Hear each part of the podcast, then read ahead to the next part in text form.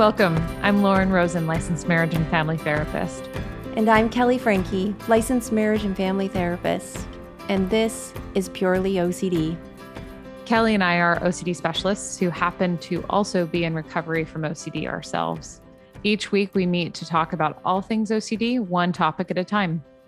You may notice we try to bring a little levity and humor to our discussion around this deeply painful disorder, as this has been a very powerful tool for our own recovery as well as our clients. If you'd care to join us, we record live on Mondays at 12:30 p.m. Pacific Time on YouTube. We generally answer a few questions from our live viewers related to whatever topic we're covering that week. And if there's a topic you'd like covered, you can also submit a request on our website, purelyocd.com. And if you do find this podcast helpful, please leave us a review so we can gain more visibility to reach more people like yourself and help spread awareness of what it's like to live with OCD. Quick reminder this is not intended as therapy or as a replacement for therapy. This is for educational purposes only. So, without further ado, here is this week's episode. Good afternoon. Good afternoon. Welcome to this week's episode of Purely OCD, where we will be talking about sexual orientation OCD and recovery. Yeah. And uh, welcome to 2024 as well, which I'm still pretty sure sounds like, you know, like a made up time in the future. Yeah. Yeah. Yeah, it's wild. Yeah. So, where where shall we begin? Well, and here exposure and response prevention is super helpful here. Have you heard that? That's good. Yeah, I've got wind of it. Now, whether somebody wants to engage in it is a whole nother deal. That's true. That is true. Um, so yeah, let's. I mean, obviously, we talk about this all the time, but while we're at it, let's just talk about like, what is exposure and response prevention. So, exposure is bringing up the feared thought or feeling or sensation that's associated with the trigger. And then we are choosing not to engage in compulsive behavior like we normally would to try to get rid of that. So we're really dropping into the fear and the feeling of the fear and doing nothing about it. Amen. Well said. And straight to the point. So, um, within the realm of sexual orientation OCD, we are trying to purposefully trigger thoughts uh, that of uncertainty about one's sexual orientation, yes. which you can uh, if you didn't know what it was before and when kelley made that joke that like you know it's whether or not somebody wants to engage in the process that's why right like it is very uncomfortable by design to face down the triggers that bring up these thoughts and the feelings of anxiety that come along with them. Right. So, uh, yeah. I don't know. Maybe maybe it's worthwhile to before we launch into like ex- the specifics of how we would see this manifesting with sexual orientation OCD, just to give a brief nod as to why we do exposure and response prevention. I think is really important because obviously, like you said, a lot of people won't uh, if they don't understand the rationale behind it. Yeah. Um, well, the whole crux of why OCD is a disorder is because it's negative. Your the compulsions are negatively reinforcing that initial fear. So the more we do that, the more this fear gets grows exponentially and slowly our world becomes smaller and smaller so where one day maybe we're watching um, you know a ted bundy serial killer movie and we're like oh what if i'm a serial killer so i'm going to stop watching all of those but because we've now told our brain oh avoid that because that thing's scary and when you don't do that you don't feel anxious that's great so every time you feel anxious specifically associated with that fear we're going to do everything in our power to neutralize it and run from it. So that might then now look like instead of watching documentaries on that, it might be um, mentally reviewing back when you had uh, aggressive urges or feelings towards somebody. And did I actually feel like I wanted to act on that? And ruminate on that and then say, you know what? maybe that person triggers me so i'm going to avoid that person or i'm going to mm. avoid people altogether So the reason, in fact, is this is that we want to live our life with the fear, with the uncertainty, without it just like controlling every single thing we do.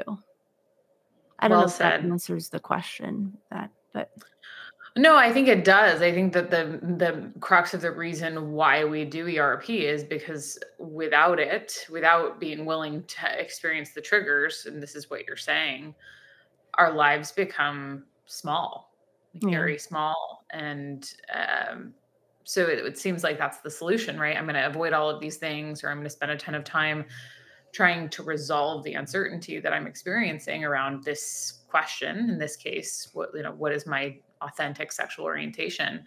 Um, but yeah, it, it's not the solution. It actually, uh, as we've said many times on here, is the problem, and it it's the problem because it makes your life so small. Right. And it not only are you going to avoid things, but then like ruminating takes you out of the here and now, so you can actually be at an event and really not be present for any of it.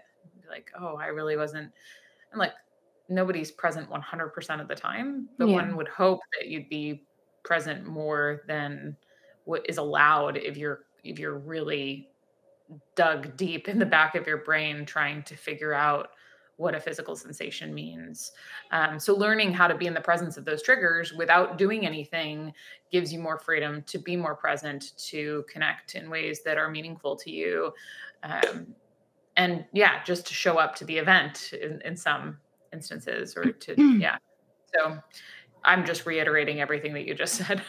I know, but Um, I but think you you did say the present the pres the presence of the fear being there is such a good point because when people say like, "Oh, you went to an event and you weren't present," they're thinking, "Oh, well, the present moment is a positive experience." But the present moment includes the fears as well. It's mm, just we're choosing to not engage further and make things more complex and difficult. Like the present moment includes that your brain's going to get pulled away with the intrusive thought and that you're mm, coming you're redirecting and refocusing on what's happening instead of drifting. So I I like that you brought it up in that way. Well, and that reminds me of a book that I actually I picked up because you were reading it at one point, which is No Mud, Okay. no Mud, No Lotus by Thich Nhat Yes. Hanh, and this idea of holding to ex- uh, uh, well, he talks about this fear, uh, this uh, this experience, although it's certainly not just him that talks about it Right. um, or talked about it. Um, but I, I think that this idea of like being you have to be able to accept that anxiety is a part of the experience in order to have the experience Yeah. because otherwise you're going to so aggressively start to chase down and try to fix the anxiety that you miss out on the experience entirely Yeah. um, and he doesn't say it in those terms he's like No. happiness happiness is possible right here but you but happiness cannot be without sadness it's like Yeah. good point good point Thich Nhat Hanh. Yeah. good point um Very good point. So obviously we've talked a lot thus far in this series about you know what is an obsession, what's a compulsion, and uh, essentially as we've been discussing the framework is let's bring about the obsession so you can practice refraining from the compulsion so you can get better at being in the presence of the obsession, the anxiety without getting totally derailed. Um Yeah, have we lost you yet? You know, like that's um super scary because the compulsions are serving like doing it's we're asking you to do the complete opposite. Yep. Yep. And it's so, so important to learn how to be in the presence of discomfort on like a can I go on a, a brief tangent? I, I realize that we haven't talked at all about particular exposures yet, that's but good. Yeah. um, it's like I watch my daughter, who's now five months old, and she's doing tummy time, which, if you have children, you know this. If you don't, eh, let me share. Every child I've ever met hates tummy time, at least at first. Yeah. Um, because why? Because it's it's hard. It's like uncomfortable. They have to lift their their heavy heads with their tiny necks. Yeah, and they got no neck muscles thus far. Um, and uh, uh, I've learned also that the center of gravity apparently is like up here at first. So it's like it's really hard. you're, you're asking them to do something that is really difficult for them. And they fuss and they and yeah, and they cry. And you would think like, oh well, when they cry, you have to pull them out of it, right? Because that they shouldn't be uncomfortable. Wrong. yeah. And that's as much as like I don't like to see her uncomfortable and I personally like if I could change even my own experience of discomfort without it impacting my life negatively I probably would in a lot of instances. Oh my god. Right? But clearly this, we tried otherwise we, we wouldn't be. We tried so hard so hard. Didn't did not work um, Ended up in a lot of therapy and then became therapist. So weird. That's like how that works out. it, yeah, we are, we promise. And like you go ahead and try if you need to, if you need to prove yeah. it to yourself. Yeah, yeah, but you know, like uh, we really gave it the good old college try, so to speak. But if you look at that instance, right? If you look at her with this tummy time nonsense, that if she's not willing to be frustrated, she never gets to learn how to lift her head, which obviously is something that is, is really important for her to live her life. Yeah. You know? Um, and so helping her to practice feeling that level of discomfort so that she can live life and and you know be be the kind of person that can hold her head up uh, literally is important and that's the same it's essentially the same thing we're talking about here yeah you're relearning your experience with anxiety yeah. Yeah. So how do we make ourselves anxious? If I if I have sexual orientation OCD and I am worried that I might um will use me as an example because you know it's just the two of us talking and I happen to be straight so or identify as straight like if I have anxiety thoughts like what if I'm what if I'm secretly bi or you know what if I'm secretly gay and I'm just identifying with the inauthentic orientation what kind of exposures might I do? Well, it's very broad. So just want to remind everyone that just because we're talking about certain exposures doesn't mean they're right for you and that you want to consult with your own therapist who specializes in OCD that this is appropriate for your recovery. But 1000%. Thank you. That's a great reminder because mm-hmm. obviously this is not therapy. But yeah. But that being said, it also it's important to consider what the compulsions the person's engaging in as well. Because with this particular set or type, um, the obsession varies. But if it is like, okay, I'm concerned that maybe secretly I'm bisexual, and as a general rule, it would be okay, maybe we start by writing the word the mm. words, right? Like, oh, yes, maybe I am. I'll never find out. Mm-hmm. So leaving that for uncertainty. It might be not avoiding things that you typically would, like maybe um, going to a gay pride parade, going there, buying um, a rainbow uh, sticker, and um, watching shows that trigger you. It could be, hmm, there's there's just no the, unlimited. It is unlimited, and ultimately, uh, you know, it's based on uh, what you want to do with your therapist is to break down what's most triggering to you because something that's triggering to one person might not be triggering to you and vice mm-hmm. versa um but those are some great ideas is like even the word if you like let's let's focus in on like maybe i'm secretly bisexual i'm just not being honest with myself.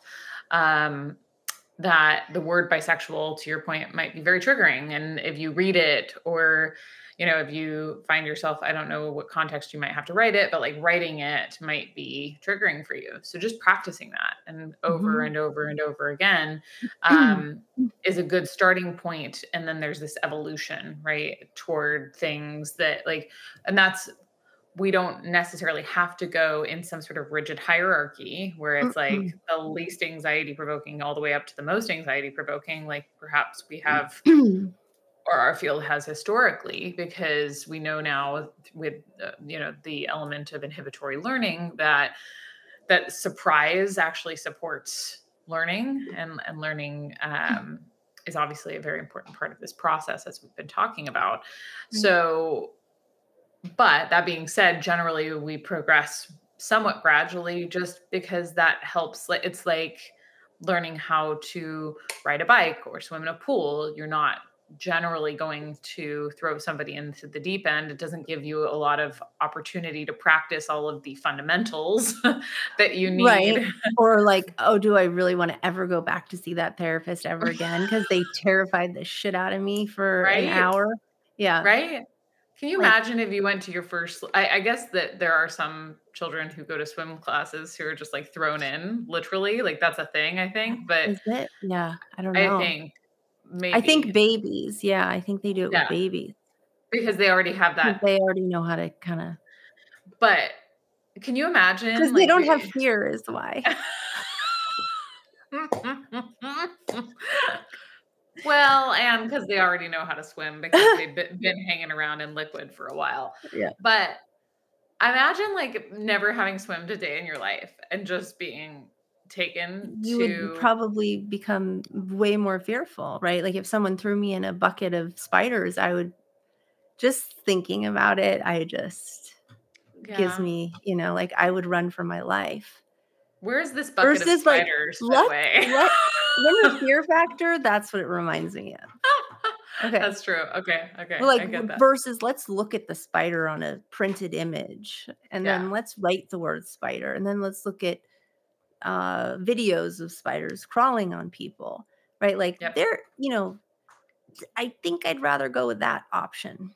Absolutely. Absolutely. Yeah. And in that you might happen across a spider because that's what life is. Surprise. And like, surprise so like you find that perhaps uh, somebody who like if you again have this specific fear that maybe you're secretly bisexual you might have somebody in your family come out as bisexual right? Mm-hmm. and like either and that that you're close with and that's going to trigger you. It's going to make you want to figure out what your sexual orientation is ocd or what your sexual orientation is with absolute certainty.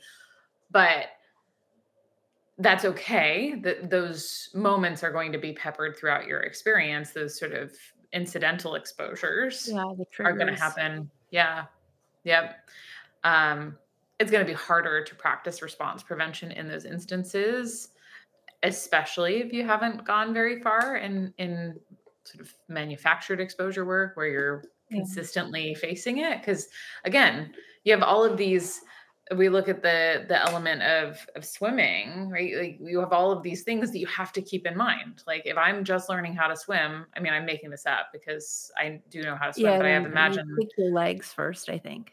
Sure. Okay so you have to kick your legs and then you, you, have, have to tread water. Right.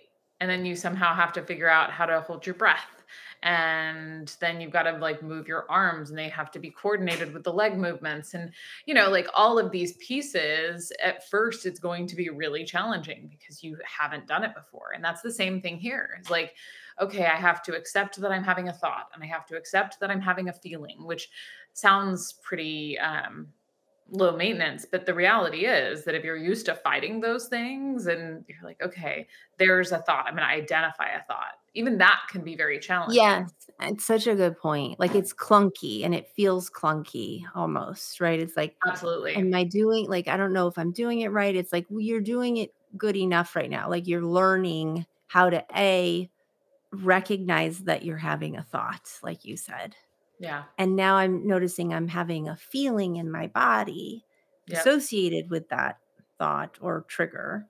Yes. And yep. now now I'm recognizing, oh look, my mind wants to do this whole narrative around it. Right. Right. And now I feel compelled to physically not do something or just mentally. Right? It yes. could be physically avoiding, but it could also be mentally doing things like, oh, let me have the right thought when I'm thinking about this one person who's bisexual. Right. Or right.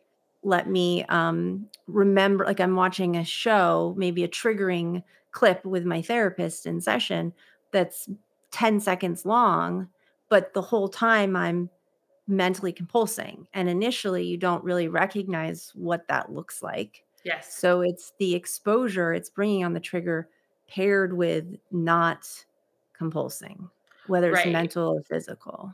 Right. But I love how you piece like, you sort of parsed the different elements there that you have to be aware of.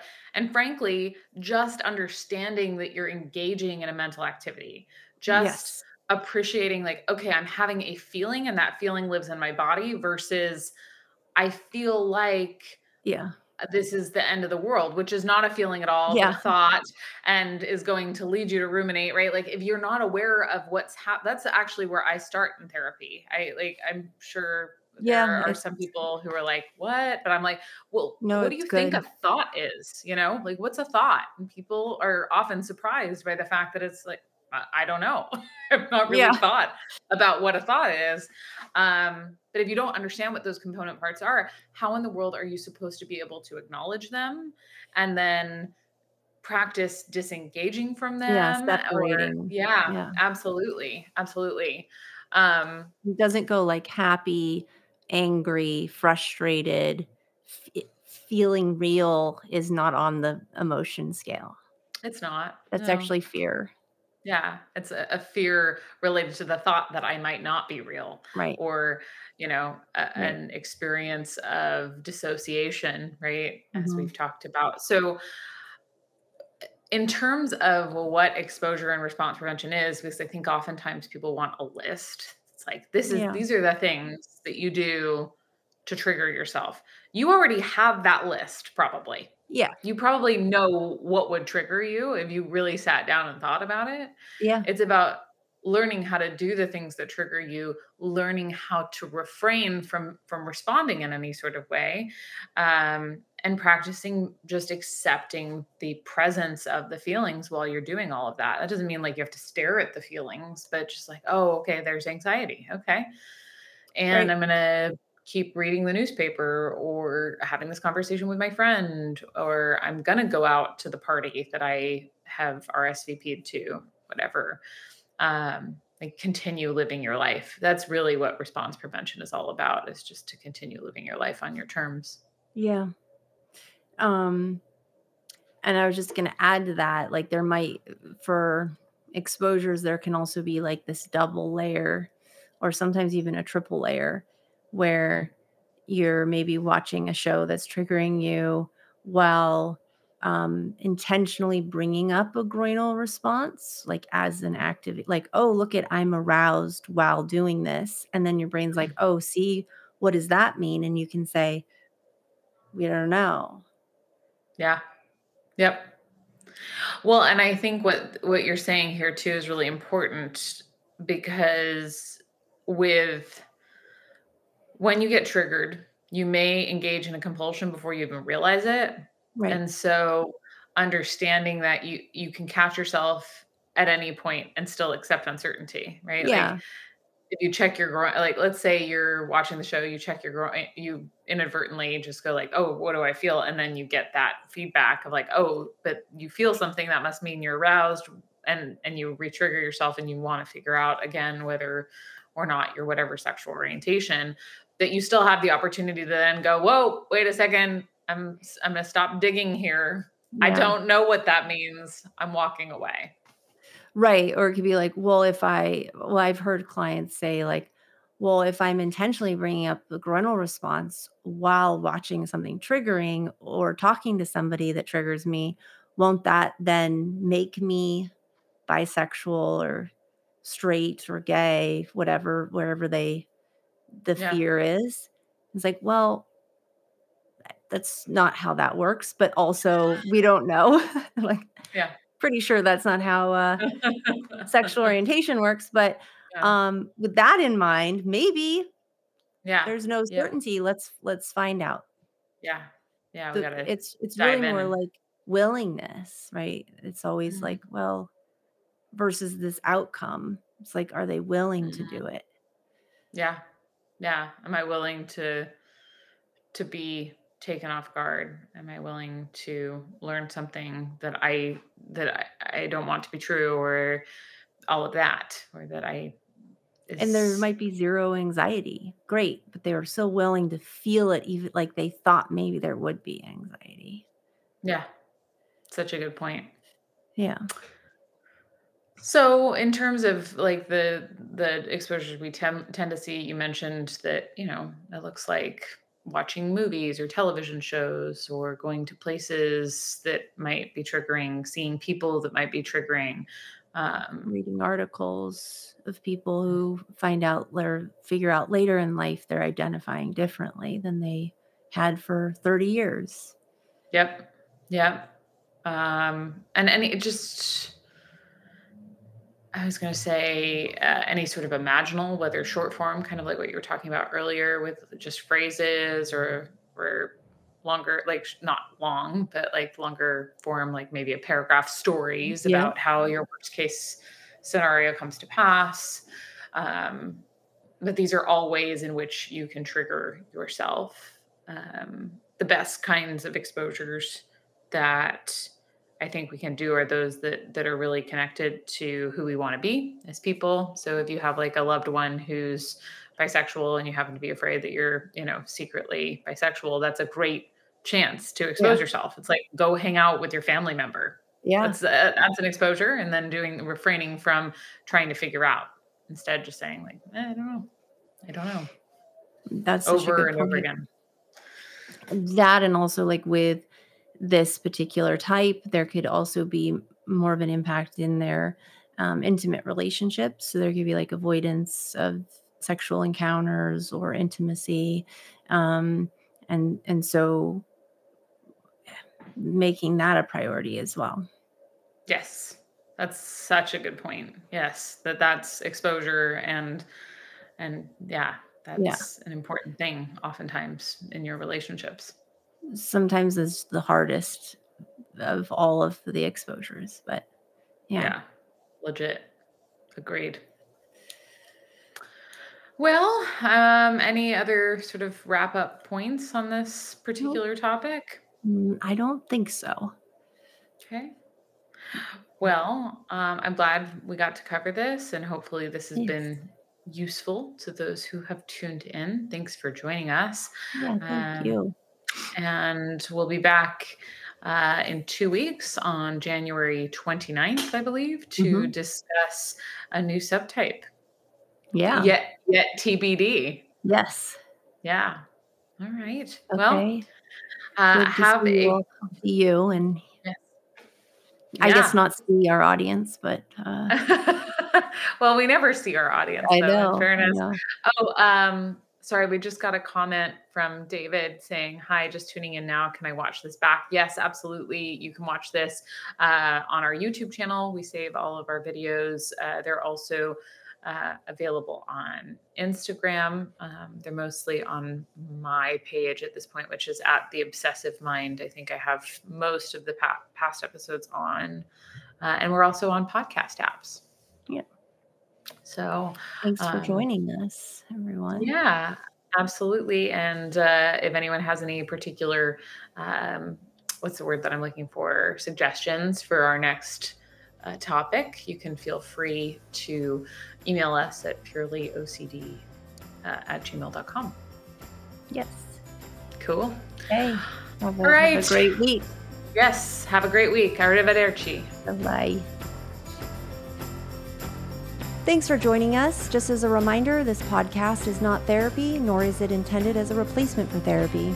If you need further support, we encourage you to seek treatment with a registered professional who specializes in OCD. If you have a moment, we'd love to hear what you think. Feel free to leave us any feedback by reviewing us on your podcast app of choice. You can find past episodes on our website at purelyocd.com. Remember, this podcast is for you, so please let us know what you would like to hear we want to make our message as helpful as it can be. We hope you will join us in the future as we continue our discussion on all things OCD.